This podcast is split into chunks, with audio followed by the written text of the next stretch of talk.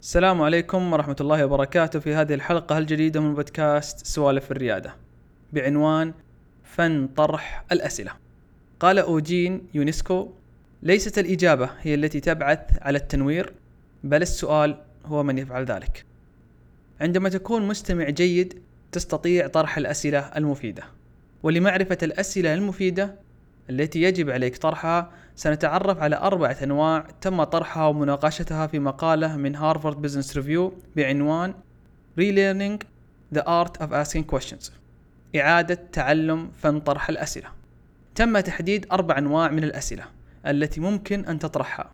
والسبب أني وجدت هذه المقالة تستحق تخصيص حلقة لها لأنك لتصل للمعرفة التي تبحث عنها عليك أولا أن تتعلم طرح الأسئلة الصحيحة في السياق الصحيح.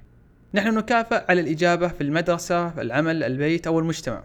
ونستغرب ونعزل من يسأل في الغالب. مقابلة السؤال بسؤال أصبح غير مألوف. بالرغم من أن السؤال ربما طرح لفهم السؤال الأول. ولهذا السبب طرح الأسئلة فن. وفي طرح الأسئلة نستكشف ونتعلم أشياء جديدة أكثر من التي تقدمها لنا الإجابات. فالإجابة تعد نهاية الحديث في الغالب. بينما السؤال يحفز نقاشات وحوارات ربما كانت لتغيب عنك. ولتحقيق قيمة أكبر وإتقان لفن طرح الأسئلة علينا معرفة الأنواع الأربعة من تلك الأسئلة. وهي أسئلة توضيحية أسئلة ربط أسئلة تعمق وأسئلة توسع. لنتعرف عليهم أكثر الآن. أسئلة توضيحية وهي ما تسمى clarifying questions تهدف لمساعدتنا على فهم ماذا قيل. تهدف لمساعدتنا على فهم الدافع أو النية وراء ماذا قيل وتحفز على طرح أسئلة أخرى مثل هل ممكن أن تخبرني المزيد؟ ولماذا تقول ذلك؟ بالغالب الناس لا تسأل هذه الأسئلة وتقفز مباشرة لطرح حكمها على ما قيل بدلا من التأني وطرح مثل هذه الأسئلة التوضيحية. النوع الثاني أسئلة الربط وهي تسمى adjoining questions. تهدف لاستكشاف عناصر من المشكلة تم تجاهلها أو لم تطرح في الحديث أو ربما استكشاف حلول واستخدامات جديدة. مثال على تلك النوع من الأسئلة كيف ممكن أن يطبق هذا المفهوم في سياق مختلف؟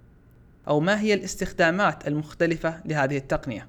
في هذه الأسئلة التي تحاول ربط ما يتم الحديث عنه في سياقات أو استعمالات أخرى يتم استكشاف أمور قد تغيب عنا نظرا لشدة تركيزنا على نقطة معينة. النوع الثالث من الأسئلة أسئلة التعمق وتسمى funneling questions. تهدف هذه الأسئلة لتساعدنا في التعمق في فهم كيف تم التوصل لإجابة ما لتحدي توقعات أو فرضيات تم طرحها ولفهم جذور المشاكل. مثال على هذه النوع من الأسئلة كيف عملت ذلك التحليل؟ أو لماذا لم تضيف هذه الخطوة؟ هي أسئلة تحليلية بطبيعتها. النوع الرابع من الأسئلة أسئلة التوسع. Elevating Questions. تهدف هذه الأسئلة في توسيع نطاقك وجعلك تشاهد الصورة بأكملها. مثال لو نأخذ خطوة للوراء ما هي المشاكل الكبرى؟ أو هل نحن حقا نقوم بالتحقق من المشكلة الأساسية؟ التحقق من ارتفاع وانخفاض معدل رضاء العملاء. يتطلب أخذ خطوة للوراء ومحاولة فهم العوامل العديدة التي تؤثر على مدى أو على معدل رضا العملاء سواء إيجابيا وسلبيا لذلك أسئلة التوسع مثالية لهذا النوع من الاستكشاف والبحث. والآن كيف نستفيد من هذه الأنواع من الأسئلة مع العملاء؟ الآن لديك أربعة أنواع مختلفة من الأسئلة. قبل البدء بعمل مقابلة لفهم أهداف طموحات ورغبات شريحة عملائك أو عمل استبيان أو الرد على استفسار عميل قام بشراء منتج أو يرغب بشراء منتج عليك فعل الآتي. وهي أربع خطوات أولا تحدد ما هي المحصلة أو النتيجة التي ترغب بأن تخرج منها مع العميل هل لفهم المزيد عنه؟ لجعله يقوم بتجربة المنتج أو الخدمة؟ التسجيل في الموقع؟ أو الحصول على بياناته وهكذا ثانيا بعد ذلك تقوم باختيار نوع الأسئلة المناسب من الأربعة أنواع بكل تأكيد في جلسة واحدة مع العميل سواء بمقابلة أو استبيان أو دردشة من الممكن أن تستخدم أكثر من نوع وبتسلسل مختلف على حسب طبيعة النقاش والسياق المستخدم فيه. طبعا هذا يعتمد على المحصلة أولا وأخيرا التي حددت في الخطوة الأولى. أو ممكن أن تعمل عدة جلسات مع العميل على عدة مراحل. في تلك المراحل ممكن أن تستخدم تلك الأنواع الأربعة في المراحل المختلفة.